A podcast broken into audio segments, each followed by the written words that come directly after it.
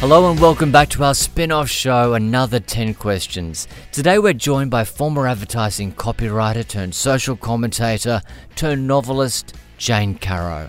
It's impossible not to feel wiser after a conversation with Jane. If you suffer anxiety or insecurity or just want to turn your life around, then listen in. I first came across Jane on what used to be the Gruen transfer, then invited her to be on Agony and was immediately engaged by her clear thinking and the effortless way she gets her message across.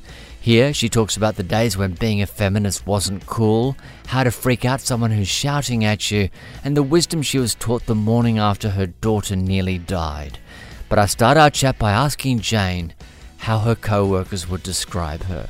People think who don't know me that I must be very difficult. You know, very, because a woman with an opinion is clearly very difficult. You know, it could not be possible that they were amenable. But actually, I'm not particularly difficult to work with. Um, I've co-authored books very, very happily. You know, without any fights or any difficulties. And I, when I did have colleagues and co-workers when I worked in ad agencies, well, you know, most of the people that were my art directors when I was a writer, and you work in a team in a ad agency, are my friends now. So I presume they you know, say reasonably nice things about me. Um, generally, nice. yeah, generally, I think I enjoy collaborating.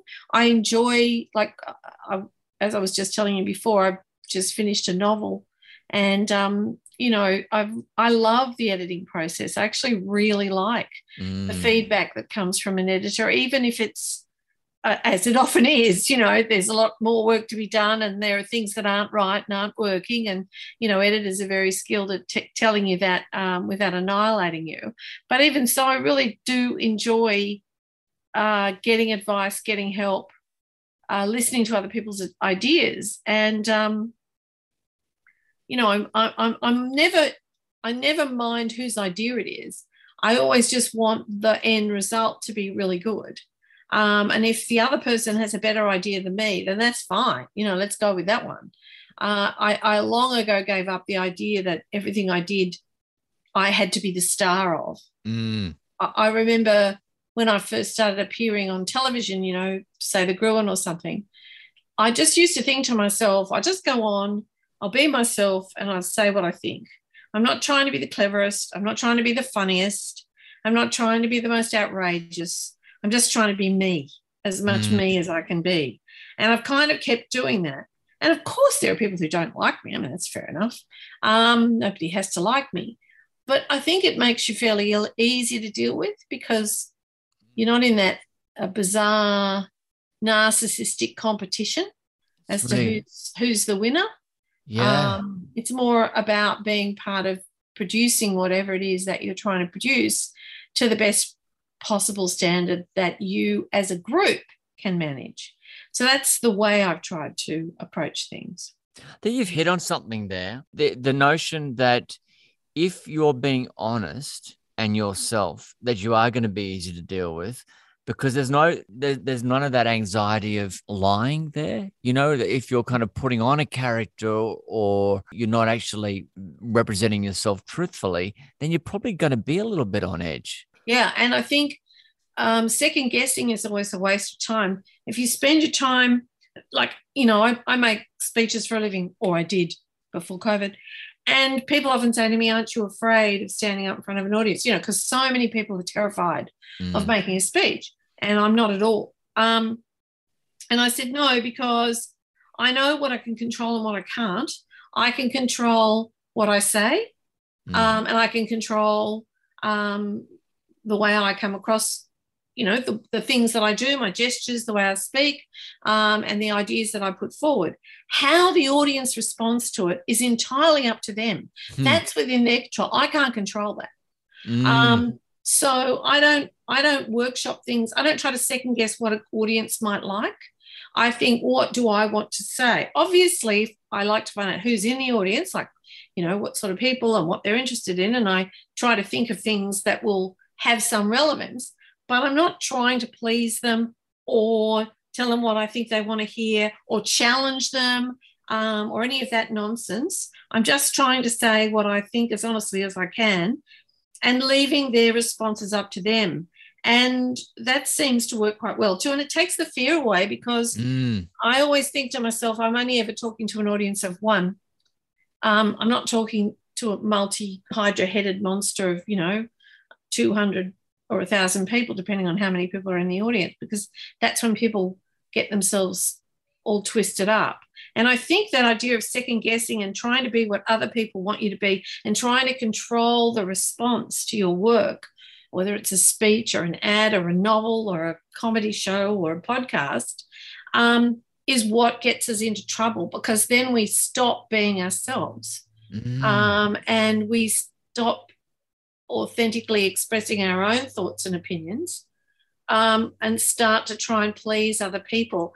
And, you know, you're going to get shit on you anyway, whatever you do. Certainly, if you're an out and proud Mm. feminist in today's um, world, you definitely will. Well, you may as well get shat on for your own mistakes as for other people's. You know, that's much worse. So, um, yeah. it does free you up a lot and i think it does make you relatively easy to deal with because people you, you know they know what they're going to get with you um, Yeah. and you're not you don't have another agenda which you're not talking about because the thing i always found hardest when i was working you know in offices and for other people was when you were told on a project that this is the agenda and then as you worked on it you discovered oh no no no no that was the politically acceptable agenda, but it's not actually the real agenda. The real Yeah. agenda is something no one's actually talking about, and it's your job to find out what it is. Those were the worst jobs. They were the hardest things to do. I bet. Um, so that leads into question two. What's what's the most unhelpful feedback you've received?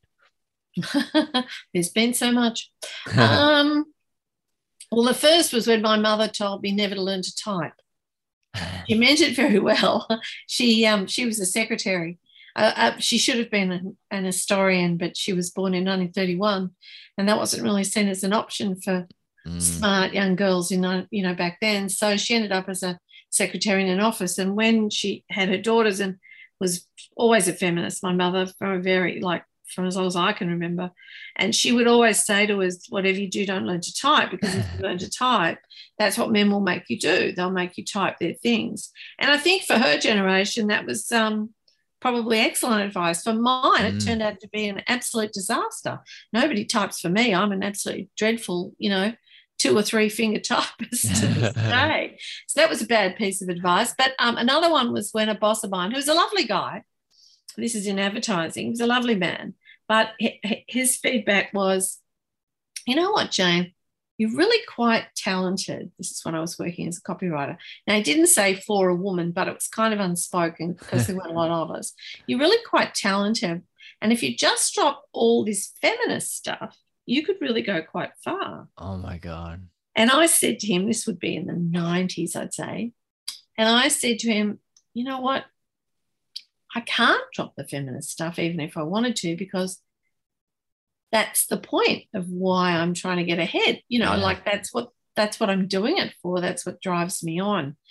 And why it was such bad advice is now I look at a lot of the men that, you know, I was competing with back in advertising agency creative departments in the 80s and 90s and 2000s. And um, most of them now, you know, we're in our 60s, my peers and I, are eking out a living, you know, doing a bit of freelance work if they're lucky. Mm. And um, I'm on the telly and doing Yeah. this podcast with you, Adam, and writing books. And why? Because I'm a feminist Yeah. feminism that saved me. So that was really a really bad piece of advice. And I'm really, really glad I didn't take it. I wish I'd learned to type as well. I've interviewed you a bunch over the years, and I think probably the first time was maybe 2013. Mm. And things have changed so dramatically since then. All those, you know, all those men with their with their opinions dated almost overnight. Did, did you find that, or was it just a, always a slow moving beast? No, I found it exactly as you describe it. And it's made me think that we never know what the next thing is that's going to happen because we're actually not very good at seeing the the the, the needle, if you like, move. It, Mm. it can feel like nothing's happening. And I spend like quite a lot of my time talking to people like, oh, you know, I've been fighting for whatever, like public education um, and things like that. And I feel like it's useless and hopeless. Climate change the same. You know, there's a lot of causes that people put an enormous amount of energy and effort and everything into.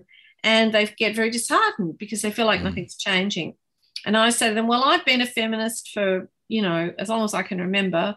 And for most of those decades, it felt like very little was changing. And everything that did change came with such effort and was so exhausting to push through. But now it's just gone exactly as you said. It's like we reached this tipping point and boom. And I do put a lot of that down to the Hash Me Too mm. moment in 2017 when I, because what I think happened then was that so many millions of women suddenly spoke about things they'd never told anyone.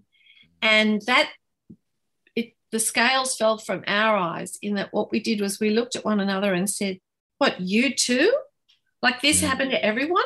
It didn't just happen to me. I didn't just do something. It wasn't something about me that made that guy do that to me. It was something about just I was a woman and it happens to almost every woman who's ever been born and ever lived. This is outrageous. And so we suddenly realized how comprehensively we'd been conned. And I don't think we're ever going back to being conned like that again. And that really proved what feminism had been arguing for, let's say, 300 years um, and so it went from being, I mean, it's really interesting with the books I'm writing now. I first wrote a book with feminist in the title in, um, I think, about 2009. It hardly sold. And in those days, um, feminist in the title was the kiss of death, according to publishers. Now they're all desperate to put feminist in the title because it sells like, you know, bucket loads. That's interesting. Yeah. So, it, and it's women who are hungry to find out more. It's like they've been released from this idea that I think they always, on some level, kind of thought was a bit dodgy, but they thought they were the only person who thought it was a bit dodgy.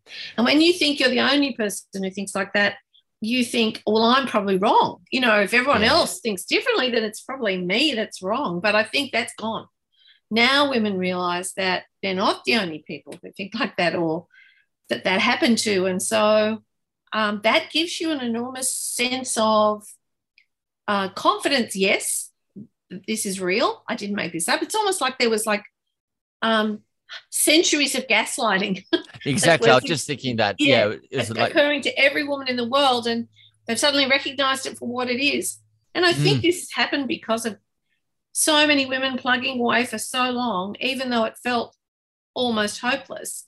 And the message I keep trying to send is it's never hopeless. Every bit you do adds to every bit everybody else has done, you know, and though it feels hopeless, it never is. Something fundamental will change if you keep going. How do you feel about the factions within feminism from, from different perspectives of, of different generations? I ignore them basically. I don't get caught up in them. Um, I don't like factions much on the left at all. I, I dislike seeing, you know, I, I watch the fights on Twitter about trans women and radical feminists, and I watch them about choice feminism and liberal feminism, and um, I watch them about a lot of other things too. It's not simply feminism; it's a whole lot of mm. things. And I watch them fight, and I just have one thought: wrong enemy, wrong enemy. Yeah, yeah. Fighting the wrong people. These are not your enemy. You may have differences of opinion. You may think, you know, that something somebody said is wrong or the way they do it, but they're not your enemy. They're not mm-hmm. the ones holding you back. And of course, it suits the powerful enormously to watch those with little power fighting one another. That's the mm. best outcome for them. Oh, so yes. I will not get involved in those fights. I will not. A terminology is not a big deal to me. I'm always thinking about what's the intent. If someone uses language badly, but their intent is good, I will forgive them. If someone uses language beautifully, but their intent is bad, I will not forgive them. That's so right you know, I just think we get caught up in things that we, and I understand why, because it's a lot less scary to fight people who are as powerless as you are. It's much easier to fight laterally and to do ah, lateral damage yes. than it is to fight those who really have power, because those who really have power, as a lot of people, a lot of women at the moment have discovered to their detriment, we've got defamation actions flying all over the place. Um, those who really have power they can hurt you, they can damage you. That's the mm. really scary fight. But mm. that's the only fight worth, ha- worth having if, if what you want to do is redistribute power more fairly. Um, so I ignore it all. Um, the only I'll accept anyone as a feminist uh, who claims to be one, Mhm. just as I'll accept anyone as a woman who um, identifies as a woman. I accept you at your summation of yourself. I believe that's the fundamental of respect. Mhm. Um, but the only people I won't accept as feminists who say they are feminists are those who oppose reproductive rights. Mm. I don't mind if they're against abortion for themselves, that's entirely their right. But if they want to change legislation to stop women, other women having abortions because they or their God thinks it's wrong, they're not feminists. Mm. Uh, that is the one line that I think you can't be a feminist and want other women to to um, make their bodily uh, autonomy l- lower than yours Mm. or conform to your view of what women should do with their body. I, I think that's the only line I would draw. Otherwise, if you're a conservative feminist, I don't may not agree with your conservatism, but I'm certainly happy to accept you as someone who believes in um, equality for women. That really resonated with me when you said it's so easy to, to fight laterally as Mm. opposed to actually fighting up. Know, there's so many examples of that where people just like, you know, similar beliefs turning on each other. I, I, it's it's depressing when it happens. It's almost inevitable. Um, I don't necessarily judge the people who do it because you know we all get frustrated, we get angry, um, and we lash out when we shouldn't. Families are the places where m- much fighting and damage happens. Mm. Um, but I and I do, but I do like the saying. I think it was Catherine Deveny who used to say it that the right eat other people's children, the left eat their own. yeah. And I think Yeah. there's real truth to that. We're idealistic, and sometimes that idealism uh, can morph into a kind of uh, didactic um, insistence on everybody saying using the same language or Yes. you know having and I I yeah that sort of thing I'm not I don't get engaged with. Mm. They argue the angles and the minutia. Yeah. Yeah. Um, what is the failure you most cherish? Oh, what a very good question. What a very good question. I probably, well, I think it's all my failures I cherish actually, Mm. because it's when I failed that I learnt. I, I like, I mean, obviously, I like success as much as anyone else does. And, you know, I enjoy uh, people being flattering and saying nice things. And of course I do. I'm, I'm not without ego and vanity and all that kind of stuff. But if I think back over it, every single failure, painful, and some of them have been Mm. excruciatingly painful as they were. That's when I was more alive. That's when I was more uh, aware of things and more open to learning new ways of doing and being and growing Mm. when I'm successful, sometimes I feel like it's I'm floating through life a bit. Mhm. You know, I'm not actually. It's the tough times where you feel that you're really living. Um, but I'd say, oh, I make lots of failures. I say stupid things. Um, often I tweet when I shouldn't. Um, So do I. yeah, exactly. But sometimes I think that's why people quite like me too. I think you're always controlled and perfect. That's worse. Um, well, anyway, I would say that because it couldn't possibly be that. So that's my rationalization. Um, but the probably the biggest failure I had was when I was fired, when I was four months pregnant. I'd managed as a young copywriter in the 80s to, um, and women copywriters were very rare at that time. Um, I, and I only got in because of nepotism, because at the time that I was trying to get a job, my father was a um, he had control of the largest advertising budget in Australia as a client, so Ah. it was pretty easy for me to get a job. Um, and I managed to get eventually a job in a creative department, thanks to Bryce Courtenay, amongst others. That's, uh, yeah. yeah, it was nice of him. He encouraged my talent, what well, what he saw as a nascent talent, which was good of him. And um, I, I managed to get ahead and to win some awards. And it was always hard because as a female copywriter, then I was very quickly aware that I was always seen as a risky investment. They weren't Yep. sure that women could cut it. You know, there just was this basic prejudice. Oh, I think it still exists. I still think we we um, my view of things is white, straight, and particularly private school educated men are assumed to have talent until they prove otherwise. Mm. No one else is assumed to have talent. They are assumed not to have talent until they prove otherwise. So there's we're in the negative trying to prove ourselves. They're in the positive, and that's why so many nongs get ahead because they're given credit just for looking and sounding right.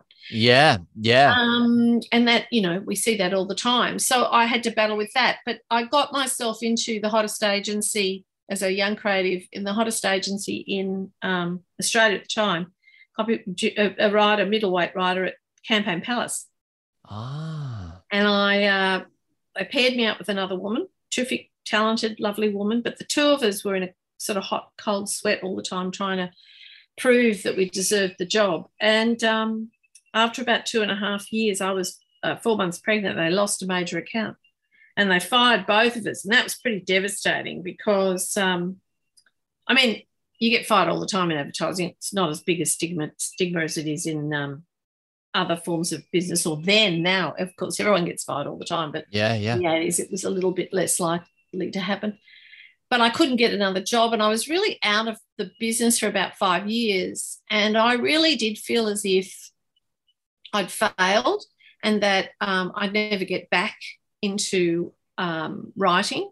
Mm. And I was at home with small children and I got a bit of freelance. So I couldn't just be a, I, I mean, I love my children, but being a mother is, let me be honest with you, it's drudgery, really. Yeah. And right. bored was yeah. sobless. So um, I did, I retrained at that point um, as a uh, relationships counselor. I did a course at night and uh, Oh, wow. retrained. And I got to the end of that course, I, I passed and everything, and I, I could have got a placement with uh, maybe Marriage Guidance or Unifam or one of the um, counselling agencies, but I couldn't fit it in around my parenting duties because my husband got a job where he was traveling all the time. So it just became impossible. So I'm a trained uh, relationships counsellor who's never practiced. And maybe that sounds like I wasted my time, but oh my God, I have found that training, particularly the counseling training. So learning how to hear what people are saying beneath the words they're saying, you know, how to paraphrase and play back to people to get them to clarify. When I've done interviewing um, on radio or um, in the documentaries that I've made, or even running panels, you know, um, for conferences or writers' festivals, that training I got during that period of my life where I felt I was a failure um, has stood me in the most enormous stead. Like I almost see Wow. it as one of the most valuable things I ever did. And so that came directly out of when I thought I'd failed. And I did end it. I, I fully intended to go and work um, in counselling and I thought I'd maybe do a psychology degree or something as well. But I got offered a job back in copywriting out of the blue when my youngest child started preschool. And um, I took that.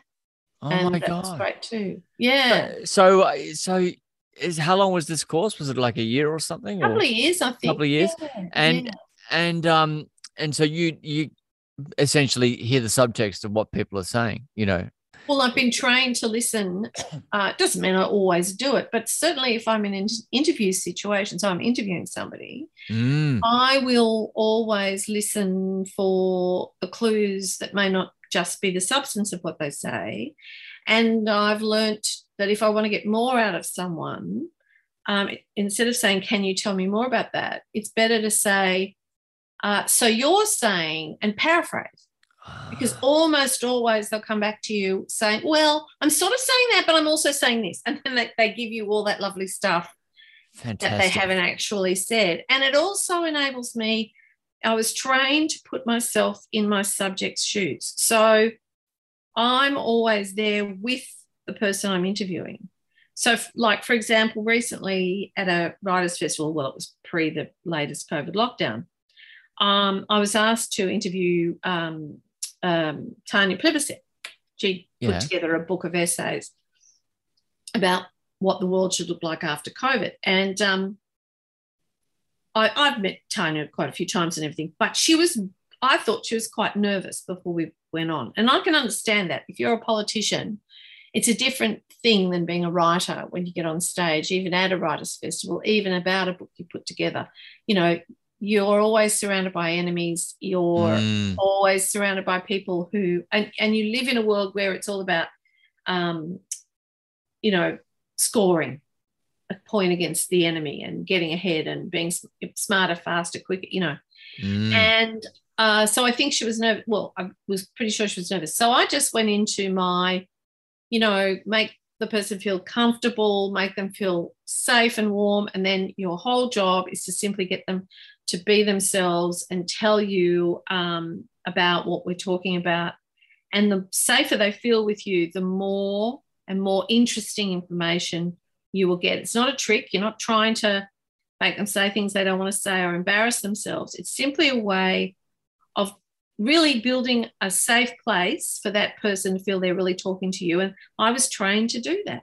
I mean, that's just such an, I'd never know, I would never have known how to do that intuitively. You know, yeah, I, yeah. It is a skill. It's called active listening. And um, I'm lucky enough to know how to do it when it's appropriate. And yeah. um, it's just made a big difference. Lots of people will say to me at the end of it, "Oh, you handle that so well." I had a another writers festival I was at. There was a lovely uh, older man I was interviewing about his memoir, and he got very distressed talking about it.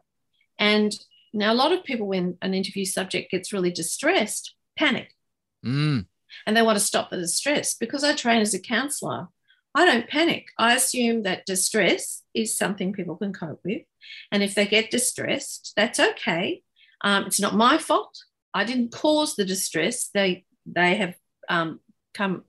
Um, they're talking about something that they feel very strongly about, and that to sit with them in that distress and not panic about it, not want to shut them down or or gloss over it, um, because all of those are kind of about me, my discomfort, not about how the person who is talking's feeling. Um, and I, I was, you know, it worked very well. And the person the distress was appropriate to what the memory that they were talking about. It was a memoir. Um, and the interview went extremely well. And somebody afterwards said to me, Thank you for handling that. So, and I said, Well, I sort of cheated because I got trained to do that a long yeah. time Yeah. Oh, that's really great advice. Yeah. And and so it's all it, it it's very simple stuff, but um you have to, you know, it's like anything simple. It, you do need to learn it you mm. can't just do it. And um, that was such a wonderful experience, and um, and, and far from being wasted, even though I never actually went to work in the field in which I had trained. That's brilliant. That's brilliant. Yeah, I, would love to be able to. I, I find myself panicking sometimes. I know exactly what you're talking about there. Uh, when someone's crying during an interview or something i, I want to reach out and make them feel better and you're right it's about it's it's it's about me suddenly it becomes about me then um it's exactly right you want to of the first thing you're taught in counseling is it's never about you and how you're feeling if you're the counselor the interviewer the facilitator it's never about you and how you're feeling it's always about the interviewee and where they're at and you follow them mm. follow them and you stay at their pace and you just speak and ask them. And if they don't, you trust them to you trust their strength and respect their strength. Um, because some people think, oh, you know, I could ask them a question that might upset them. No, you'll ask them a question as long as your intent's good. If you're being aggressive and nasty, well, yes, you might. But if you if your intent is good, then if they don't want to answer the question, they will say to you, "Oh, I don't want to answer that," or "No, that's not how it was," and that's absolutely fine. You then follow their direction. Mm. That's right. Um, this next question, I, I, mean, it doesn't take into account COVID, but uh, if you could go back five years, what advice would you give yourself? Patience. Be patient. You never know what's going to happen. Um, and you, you're going to lose a lot of what you've had, but you're not going to mind that much, mm. which is not something I would have thought and partly that's because everybody lost a lot. it's not like you yeah, were Robinson yeah. Crusoe. Um, and so uh, I think it's a common experience that people have lost a lot of things they thought they had income, social life, opportunities, you know. Um. But but we've all learnt that actually that doesn't kill you. you can survive that and you can remain quite buoyant. I mean, yes, you'll feel disappointed about things, and some people have lost a lot more than I have. So um, I'm just speaking from that perspective. Mm. Um, but also that you will then find something else to do that will, you know, um, push you to try things you never would have dreamt of trying. And that would be, I wrote the book during COVID, and I, I don't know that I would have had the courage to do that um, if I was running around doing all the other things I used to do as well. So, yeah, I think I'd say, as with anything, most experiences turn out to be better than you thought they'd be. Mm. Um, even, and I didn't know COVID was coming like five years ago, but nevertheless, I would say that. Don't worry, be patient. Most experiences turn out to be better than you think they're going to be. Most fear, most dread, most anxiety is anticipation. Did you have that that the idea for the book lurking in your head um, pre-COVID? Yes, yes, I'd, I'd had the idea, and um, I told a couple of people about it, and they'd encouraged me to find a literary agent, which I did do. Um, but it was only, um, and it was another failure actually that um, pushed me into starting to actually get pen to paper because you can have lots of ideas. It's actually, you know, yeah, yeah. doing something about them. And um, I'd, I'd written another novel. I first wrote it in 2012, and then I put it aside to do something else. And then I went back to it and rewrote it again. And then my publisher, it was a young adult novel, my publisher didn't like it and um, basically rejected it. And so that was a big blow and a big Mm. failure. But I had this other idea in my head, and I thought, well, this is the previous novel, this is disappointing, but I'll just go and write this. And so if I hadn't failed at that first novel, I probably, well, it wasn't my first, but anyway, the previous novel, um, I probably wouldn't have started this one. And uh, so far, it hasn't been published yet, so we haven't had general readers' uh, verdict, but so far, the publisher, the editor, the people who've read it all really like it. So again, out of a failure comes um, something else that uh, probably was a better idea in the first place. I guess this dovetails into the next question. What about your job keeps you awake at night? well, what keeps me awake at night, I think, is the thing that keeps most uh, writers awake. Not necessarily, well, it's certainly with novels, yes, but with shorter form, when you're writing about important issues like education or the cashless debit card or um, uh, whatever it is you talk, you're writing about, is the terrifying fear that you've misquoted or you've got a fact wrong Mm. um, or you've misunderstood something and you wake up at two in the morning just before it goes, you know, live the next day and think, oh shit, I should have checked that quote with so and so before I put, oh shit, you know, yeah. it's Oh, that God. horrible thought. And um, so far, it's never actually blown up in my face, but I cannot tell you the number of times I've woken up at two or three in the morning, gone, fuck, Yeah. I ring that person and check that quote for the third time? And, you know, what if they get upset about this? And am I sure those numbers are right? You know how terrible you are at maths? You know, that kind of that's what it, it and it's it's short-term anxiety. It blows. I've, I've often found the worst time ever in 24 hours is two to three in the morning if you're awake, and things blow up to huge proportions. And then eventually, I manage to talk myself down and go back to sleep. When I wake in the morning, I think to myself, "What the fuck was I worrying about that for?" yeah. It's interesting. Well, I, I have had cause to worry. I, I wasn't involved in a story, but I was blamed for a story that went wrong at the Herald Sun. And the headline was Two Dead in Bendigo Siege. Only one was dead. And the guy, the other guy who was named as being dead, rang to say that he wasn't dead. and- and uh, they blamed me, but it, it wasn't me. It was someone trying to kind of Oh. wriggle out of it. Um, but I had to actually, you know, I was called in front of everyone to to to ensure that I wasn't involved in the story. But Oh. yeah, two dead. Two It's, it's hideous. I remember being involved, and it happens all the time. I remember being involved. Fortunately, I wasn't involved in the ad, but it was a, I think it was our agency. I can't remember now, but they showed um, footage. They had hardly any money to do an ad for Telstra or someone like that about how we help in emergencies. One of those, and they went to stock footage and they got a piece of footage of a girl in a, a flood, you know, very dramatic. It was chopped in with a whole lot of other stuff or edited in. And then it turned out that it was from America and the girl had died. And oh my God, the shit hit the fan. People yeah. got fired, you know. Oh, it was a nightmare. And this poor editor and creative team, they'd just been trying to do their best with, you know, $3.50. Yeah. And I felt sorry for them. But, uh, you know, and, that, and those slip ups can happen. You know, people aren't perfect. Things, mm. when you're frantic, they get through to the keeper and, you sold footage in good and you buy it in good faith thinking it's fine yeah. and then it turns out not to be and so yes i mean i wake up in a cold sweat about things like that sometimes and i get very comforted when i read um, journalists and writers who i admire saying something similar i think oh thank god i'm not the only one yeah you're in a public industry mm. um, what's what's an obstacle you you've had to overcome of being a woman um, yeah, being a woman primarily, I often think, what would my career have been like if I'd been born a boy? I think it would have been very different. I think I would have mm. earned a lot more money.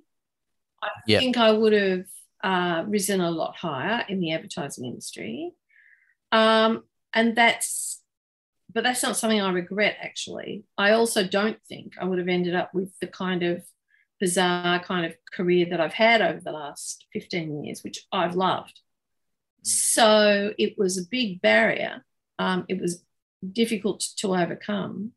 And I also, but I think it also gave me opportunities, and that that's almost always what barriers do. They, people I know who got a totally smooth ride from an early age, and perhaps that's what would have happened to me as a white, uh, straight, privileged man. Had that been yeah. what I was, I would have had a smooth ride that can be really difficult when things go downhill because you don't actually know how to cope with that. You've never had problems. Whereas I think for other people, you're always overcoming barriers. And in the end, it's that that leads you into doing something you never thought you would be able to do. And perhaps gives you the grit and to some extent the desperation to give it a go. Um, so you left advertising in two, did you leave advertising in 2006? I think so. Yeah, it was 2006. And it was because lovely um, Adam Boland at Sunrise. I was working yeah. in an agency I, I, hated. It was the only agency I went to for the money. And I should uh-huh. never have done it. Never go, never take a job for the money. There's a reason they have to pay you so much to go there. Mm. Um, and I hated it. It was a miserable. I called it the sad place. And my daughters remember that. And I got, wow. I used to appear on Sunrise occasionally making comments about things. And Adam Boland rang me up and said, um, I want you to analyze the news for me every morning on Sunrise. I oh. said, Oh, are you going to pay me? Because they'd never paid me before. Unless he's, yes, Jan, because I'm going to pay you. I said, Oh, okay. And it was very little money in comparison to the money I'd been earning at the agency. It was a ridiculous amount, but it was only for like three hours in the morning from 4.30 to seven in, in, the morning. And I said to my husband, I've been offered this opportunity. Um, I think I should take it, but the money's shit. He went, That's okay, we can manage. So um, I took it and I freelanced and stuff. And it only lasted three months. I wasn't very good at it. They also wouldn't give me my head. They wouldn't let me do, analyze the newspapers right. the way I wanted to. They kept making me do it the way they wanted to. And uh, learned those things never work. So um, it only lasted three months and then he fired me um, which was sad, but not that bad actually. and then I thought, well, you know what? I don't want to go back in an agency. I'm going to see what I can do. And so. I started seeing what I could do. And um, turned out there was quite a lot of opportunities out there. That's great. Um, was Gruen, what, what year are we talking about when you actually made a, your appearance? Yeah, Gruen was, Gruen was a couple of years later, I think, maybe a few years later. Right because I kept while they were because what they were doing was they were auditioning lots of people in the industry and they were looking for women because there weren't very many.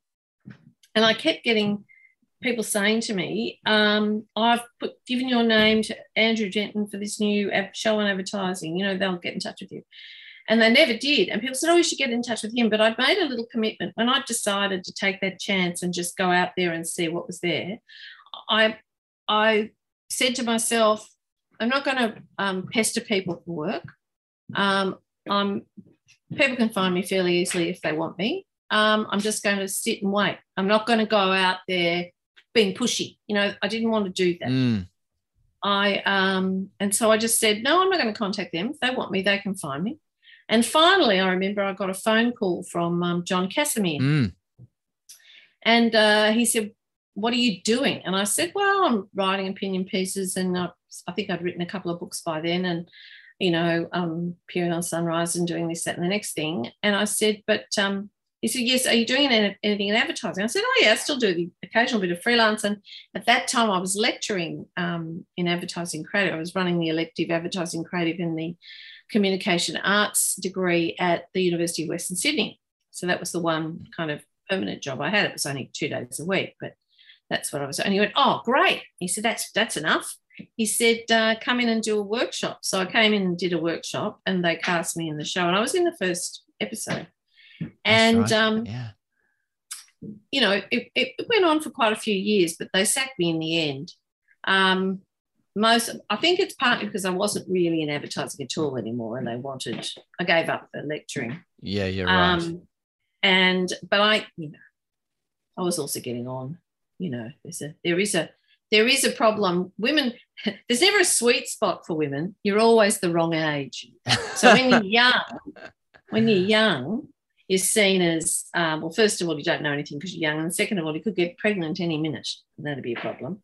Then, when you have had kids, well, of course, you're a pain in the neck because you're a parent, you've got children, and yeah. you know that's a complication. And then when you get to menopause and you're finally older, you know you you you past you graduated from being a life support system for other human beings, and you're full of energy, and you've got all this experience. And, oh, you're too old. Oh, You're too old. Yeah. No one wants an old bat. So you, there's there's never a right age for a woman. You're always the wrong age. It doesn't matter what age you are. You're the wrong age. So I think that was part of it too. And um, I, I'm I did I, I didn't mourn losing the analysing newspapers at Sunrise very much. I did mourn losing Gruen. I really enjoyed it. I still can't bring myself to watch it. Isn't that fun? yeah. I just can't bear to watch it. Uh, I was upset about that too because I enjoyed watching you on on Gruen. But we got you on Agony. So- You did, you did, and that was lovely. I really enjoyed that. That was great fun, and you gave me a lovely, lovely opportunity to speak about education, and I really enjoyed. oh yeah, you were great. Does paying for your child's education ensure a better academic performance? No, we know it doesn't. We absolutely have all the facts. We know it doesn't. There is no correlation between who owns the school, this is across the world, no correlation between who owns the schools and the kinds of marks you're going to get. None whatsoever. I was a bit horrified at how the rest of the panelists talked about it. I, Except Dave O'Neill. Yeah, except Dave O'Neill. I, I, um, I sometimes despair. Otherwise, intelligent people do not understand about education at all and why it matters that every child gets Yeah, yeah. an opportunity regardless of who their parents are the same opportunity as same as you know we can possibly do We we have just don't seem to get it at all yeah we have gone backwards a significant way since Mhm. Gough. Um, jesus it's like we only went forwards for a minute yeah, that's right. Um, what's the word or phrase you most overuse? my husband just said um yes probably that um absolutely i say a lot at the moment that drives people crazy Absolutely, I think a lot that's of good. people are doing that. Yeah. Uh, I think that's, you know, I don't know that there's a lot of phrases that I'm aware of saying, but I, I, I do agree. Um, while I catch my uh, thoughts. Isn't it interesting when you're writing a book? Did you notice that? Did you did you notice that you might overuse a phrase in, in the book? Well, there, yeah, there were a couple that the editor brought up and said that I shouldn't, if I could make sure I, I cut some of those out. Uh, one of them was rolling your eyes. so I'd have them rolling their eyes a lot. Um, but it's not a phrase I would use. That was describing what people do. I do roll my eyes a lot, so I'm not sure if we can count that. Uh, one of them, you know, she said you've got your characters rolling their eyes all over the place, so I had to um, eliminate a lot of those. And um, I'd kept describing the villain of the piece as charming. Ah, So I may use charm, warmth, the words that are important to me. Um, yeah. too much. And I, I have terrible habits of using uh, worse as the beginning of a sentence. um, you know, so pile on the misery. Yeah, yeah. Yeah. Um, how do you remain calm under pressure? Yes, it's interesting. I, I don't think I was very good at that when I was young, but I've become much better at it as I get older. And I think maybe that is one of the things older people do get better at. Mm. Um, I think part of it is listening hard to, because I usually find I'm under pressure when I'm in a situation where there's aggression. So it might be a panel or an argument or a, you know, um, a discussion, something like on the drum or something like that, where someone's being, um, you know, quite aggressive. Mm. Those kinds of things. Um, I just find that I sit and I listen quite carefully. I learned a trick, and that helps me hold my face, and it helps me uh, formulate my response. One of the things that does also help me when I'm under pressure, and say, for example, on Twitter, if I'm involved in something there and people are having a go, um, is I long ago recognized that when people are nasty to me, and they particularly if they don't know me, then that has nothing to do with me. That's all about them. And I don't mind someone honestly disagreeing with me, that's perfectly fine. Of course, you can disagree with me as if I know what's everything I don't.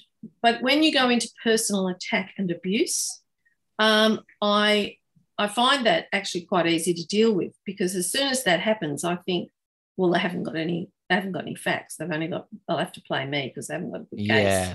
Yeah. So that's easy. And um, I've also learned, and I do give this advice to women online quite a lot.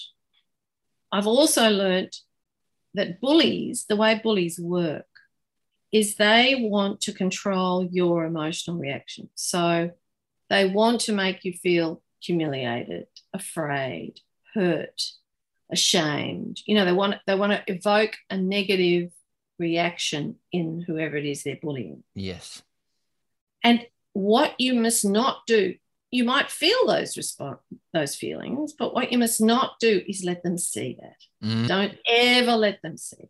So you, you because that's what they want. So don't give them what they want. And I think when I'm under pressure for whatever reason, I think to myself, don't give whoever's the piling the pressure on what they want. And remember, you have the power to accept or reject this pressure. Um, I know this is a ridiculous thing to quote from. You know, some people would quote from the Bible or Shakespeare, but no, I'm going to quote from Labyrinth, the film with David Bowie as the Goblin King, Yes. uh, where at the very end she unlocks the spell and gets her baby brother back when she says, You have no power over me. And that really resonated with me because I think for a very long time in my youth, I gave my power away. Women, it's very common in young women. We seek approval. We're constantly seeking to make sure that we're acceptable, we're approved of. And that's because we live in a dangerous world where just by being female, we're not approved of. Mm. So we have to go around, and men have powers, so we have to keep them sweet because otherwise yeah, yeah. get very dangerous. So we spend a lot of our time giving our power away and trying to please others and trying to get approval. And very slowly, I learned I'm not the sort of woman that's going to be approved of by a lot of people. So I have to stop seeking it and I have to stop giving my power away. And so, under pressure, I will often remind myself that I have the power. Did your life change when you decided that? Oh, yeah, very much so. Totally. I had an anxiety neurosis for many years as a young woman, really florid, quite, you know, at, I've written a book about it. Uh, my memoir is really all about that. And then I had a experience with my eldest daughter when um, she was born prematurely and caught um, RSV positive bronchiolitis, a respiratory disease you cannot vaccinate against. Oh wow. Any, any anti-vaxxers out there? My Yes. baby daughter would not have nearly died. She stopped breathing in my arms three times. Had Oh to be um, rushed into intensive care, resuscitated, rushed into intensive care. It was extremely um, terrifying. But by that time, because of the anxiety neurosis and the fact that I'd sought treatment for it, I had developed the habit and the and the confidence that if I needed help, I asked for it. And so I reached out and I was lucky enough to get be put in contact with this amazing um, neonatologist who was also a grief counsellor. He was a grief counsellor because he'd lost a child of his own, um, who came and talked to me the morning after, you know, she'd stopped breathing and I was sure she was going to die. And um, she didn't, just to comfort everyone at this point. um, and uh, he came to see me and he said this incredible, these incredible three sentences to me, basically, that changed my whole view of the world for the rest of my life and that have stood me in good stead ever since. And they were there's nothing special about you, and there's nothing special about Polly, my daughter. Terrible things can happen, and they can happen to anyone. Safety is an illusion, danger is reality. Anti vaxxers yearn for safety, predictability. Um, they believe that if they're a good enough person and they eat enough kale, they'll never get sick and die. This is all fantasy. I learned this. It is fantasy. Let it go. Let it go. You're in danger all the time. That is the reality of life. Yeah. yeah. The weird thing about that was once I accepted that and stopped trying to control everything, stopped trying to control the things I couldn't control, uh, everything got better. My anxiety neurosis basically dissipated and eventually disappeared altogether. Um, and I became able to go and try all sorts of things and do all sorts of things because I kept thinking, well, you know, maybe I'll fail, maybe I'll be humiliated, maybe it'll be awful, but who cares? That could happen anyway. Yeah. I may as well give it a whirl. um, and things like if I was on a plane, I stopped doing the magical thinking about, you know, oh, if I if I only do this or that or the next thing, um, then this plane won't crash. I went, oh, this plane could crash, but it's not my job to keep it in the air, and I can't anyway. I'm not the pilot. I'm yeah. just a passenger. I'm just going to sit here, and if it starts to plummet, I'll worry about it then. But up until then, I'm going to enjoy the the wine, the food, and the uh, you know entertainment. and so far, so good. Um, it and that's when I learned that most fear and dread and anxiety is anticipation. It's you anticipating disaster. When disaster actually strikes, it's funny, you can cope with it. It's the anticipation of disaster when you haven't got anything to cope with, the fear of the disaster that totally fucks you up. Mm. And if you let go, I'm always saying to my daughters, in fact, this is the word I overuse. My daughters would definitely say this. They would say, oh, this is mum's. Don't anticipate whenever they're telling me about I'm going to fail this exam, I'm going to do this, this is going to happen, I'm not going to get this job I want, I'm not blah, blah, blah, blah, whatever it is, I just say don't anticipate. Just go for it. Maybe it'll happen, maybe it won't. That's great. You you, you don't anticipate. You did mention before something about a trick uh, about having like when you're on television and there's an argument going on and you, you oh, don't yeah. reveal your face and well it was it was a trick I, I learned again because I was uh, ticked off about doing something wrong when I was first on Sunrise and they used to have the monitor as you would know for being on television particularly live television they always have a monitor where you can see yourself. Well when you're first on television it's a bit hard to look away from it. So I I got into trouble probably from Adam Boland for looking at the monitor. Don't look at the monitor and I thought, how the bloody hell am I not going to look at the monitor? And I thought, I know what I'll do. I'll look at whoever's speaking. So I just developed this habit of whoever was talking, I just fixed my eyes on them and, and didn't move my eyes and really paid attention to them or just kept my face on them. And many years later, somebody said to me, You know, I don't always agree with what you say on television, but you know what impresses me? I love the way you really listen. Mm. Actually, all I was trying to do was avoid looking at the monitor, but it paid off really well. well, that's right. It's an acting trick too, by the way. Exactly, exactly. And also, it works when someone's giving you a hard time. You just look at them very, very, um, if they're talking, and you just look at them um, unflinchingly. Uh, and they will find that quite confronting if you're mm. looking at them quietly, not pulling a face or anything while they're having a go at you. And it also enables you to hold on to your own power. I am not reacting to this. I am not getting upset. I am not uh, going to allow you to do what you want to do, which is to make me get defensive or flustered or aggressive in response. I'm not going to do any of those things, which doesn't mean I never will. Sometimes I fail. That's okay as well. That's great advice. Um, career high and career low for you?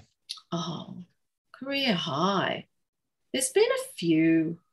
I suppose really the career high, as silly and sort of vain of me to say this, was when I won the Walkley in 2018 for women's leadership in the media. That's that right. was a real career high. Yeah. I I really did never expect it to win a, a Walkley. I mean, I've won advertising awards, I'd never expected to win a Walkley. I didn't. I've never called myself a journalist. Like I don't think of myself as a journalist. I'm not trained as a journalist. Um, I, I think of myself. I call myself a social commentator and a writer, which I think is different from a journalist. Though I have done um, some journalistic style articles and I enjoy doing them, but I'm not a trained journalist. And um, so when the, I won that Walkley, I really did feel like I'd been accepted um, in a Mm. profession that I've always admired very much. And also, I was extremely delighted to win it for women's leadership because I suppose that I, I, I didn't necessarily aim to be a leader of women. I didn't do that, but I did aim to do whatever I could to um, advance the cause Yeah. of women um, and in the area in which I have some skill, which is words. And so that was really a, a, a career highlight. Can I ask, uh, Um, was it based on a bunch of opinion pieces you'd, you'd done or Yeah. uh, Yeah. which ones were they? Oh, Christ, I can't remember. Oh. I'd have to go back and look at. right. um, Okay. But it's like my three or four were they? Yeah. yeah, Yeah. yeah, It was, uh, and, and written in between 2017 and 2018. Um, I think one was for the Saturday paper where I looked at um, Hillary Clinton at that time, because it was 2017, 2018, and she'd lost the election Mm. to Trump. And I was so infuriated by the lock her up um, Yeah. chance. And I then I sort of investigated how many female leaders of countries had been accused of corruption, jailed for corru- corruption, or lost their job for corruption. And I found that out of like only 10% of countries in the last 50 years have had a female leader. That means 90% have not. Um, and of that tiny number of female leaders, fully one quarter, 25%, been accused of corruption, jailed for corruption, or lost the leadership because of accusations of corruption. And I thought to myself, how can this be true? Um, even Julia Gillard, do you remember Yeah, there was yeah. all those accusations about the slush from Yeah. the later? And I wrote a piece looking at all these women, and the, and I'm, I wasn't saying none of them were corrupt, but what I was saying is, is it really true that a quarter of this tiny number of women? And my uh, conclusion was that we see women who seek power in their own right as intrinsically suspicious. We're suspicious of that. Hillary Clinton had a 69% approval rating when she was Obama's Secretary of State. People loved her as a Mm. 2IC. We loved female Julia Gillard, most popular person in Parliament when she was the 2IC to Kevin Rudd. But as soon as women put their hand up for the top job, we hate them. We yeah. hate them. It's interesting. We it? think there's something deeply wrong with them. And so any accusation will stick. We're prepared to think that they are corrupt, that they are venal, that they are evil, wicked. It's a very, very ancient trope of the Mm. wicked witch. I do remember that was one of them. And I was very proud of that piece. And I hadn't seen anyone else do it. No, sounds great. That was for the Saturday paper. Yeah. Um, no, that's that sounds that that's that's it's, it's great to actually reveal it on you know on those terms. Um, Mm. and career low. Well, it probably was that time I got fired from the palace. That was pretty confronting. Oh, no, actually, I think my career low was probably the first two or three years out of university when I had a whole bunch of shit kicker jobs in marketing departments and advertising agencies that I was uniformly shit ass at. Like, and I'm not being modest, I was shit ass at them. I, you know, I just, I couldn't understand the language that was being used in advertising it was heavily technical and i can remember feeling very much i was a sort of junior junior junior and i was working for this quite emotionally um, unstable bloke and he would say things to me like can you go and ask Peter, the production manager, about the Herny Hern for the Hern Schnurr. That's what it sounded like to me. And I would try to remember that. And I would go to Peter and I'd say, um, Stephen wants to know about the Herniculation the blurch nerd, And he'd say, but what about the Gliggle? What about the Gliggle? I haven't got the Gliggle. and so I'd go back to Peter and say, he says he hasn't got the Gliggle. And he hasn't got, can't do it without the Gliggle no, he's got the glue. Oh, he hasn't got the, you know. And I just, everyone would yell at me. I didn't know what they were talking about, and I was useless. I, I and I was depressed, and I was bored, and I was miserable, and I hated it. And that would be pretty much my first three years. And then you found writing after that, though, and, and then I found writing, yeah. and it was so hard to get into. But in a way, again, again, it's really interesting you asking me these questions because that low, that desperation, that feeling, if I don't find something I really want to do, I'm going to just give up and have babies and work in a sandwich shop, um, was what made me desperate enough to keep knocking on doors to try and get a copy, a junior copywriter's job, even though there were no women practically anywhere in that.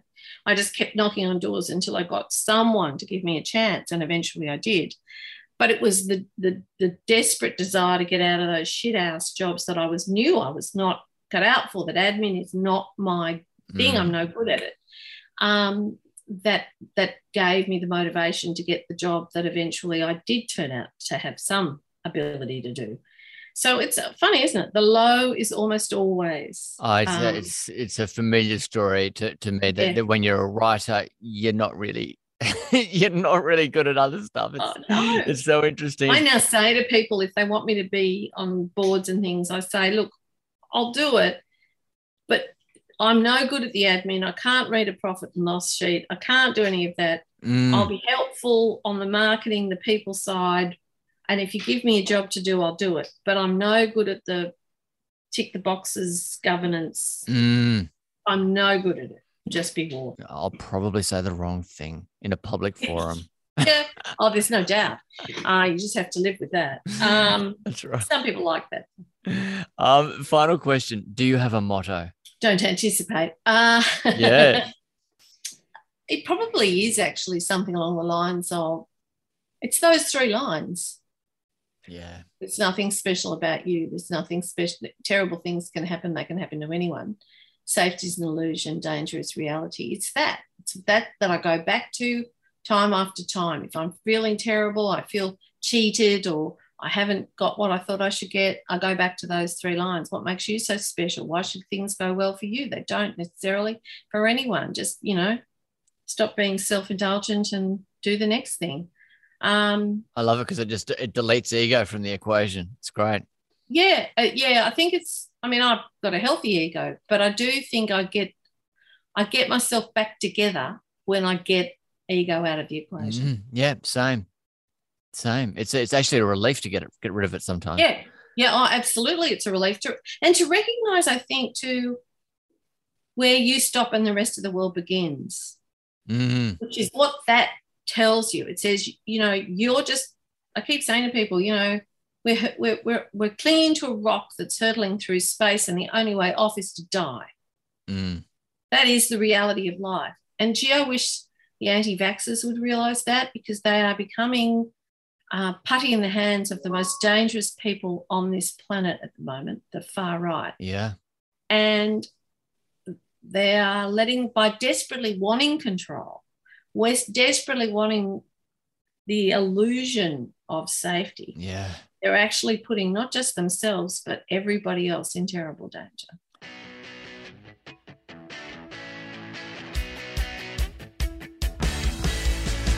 Thank you so much for tuning in to 10 Questions. If you'd like to subscribe to us on Patreon, we're at 10 Questions with Adam Zwar, and that's where you can get the bonus content on every interview.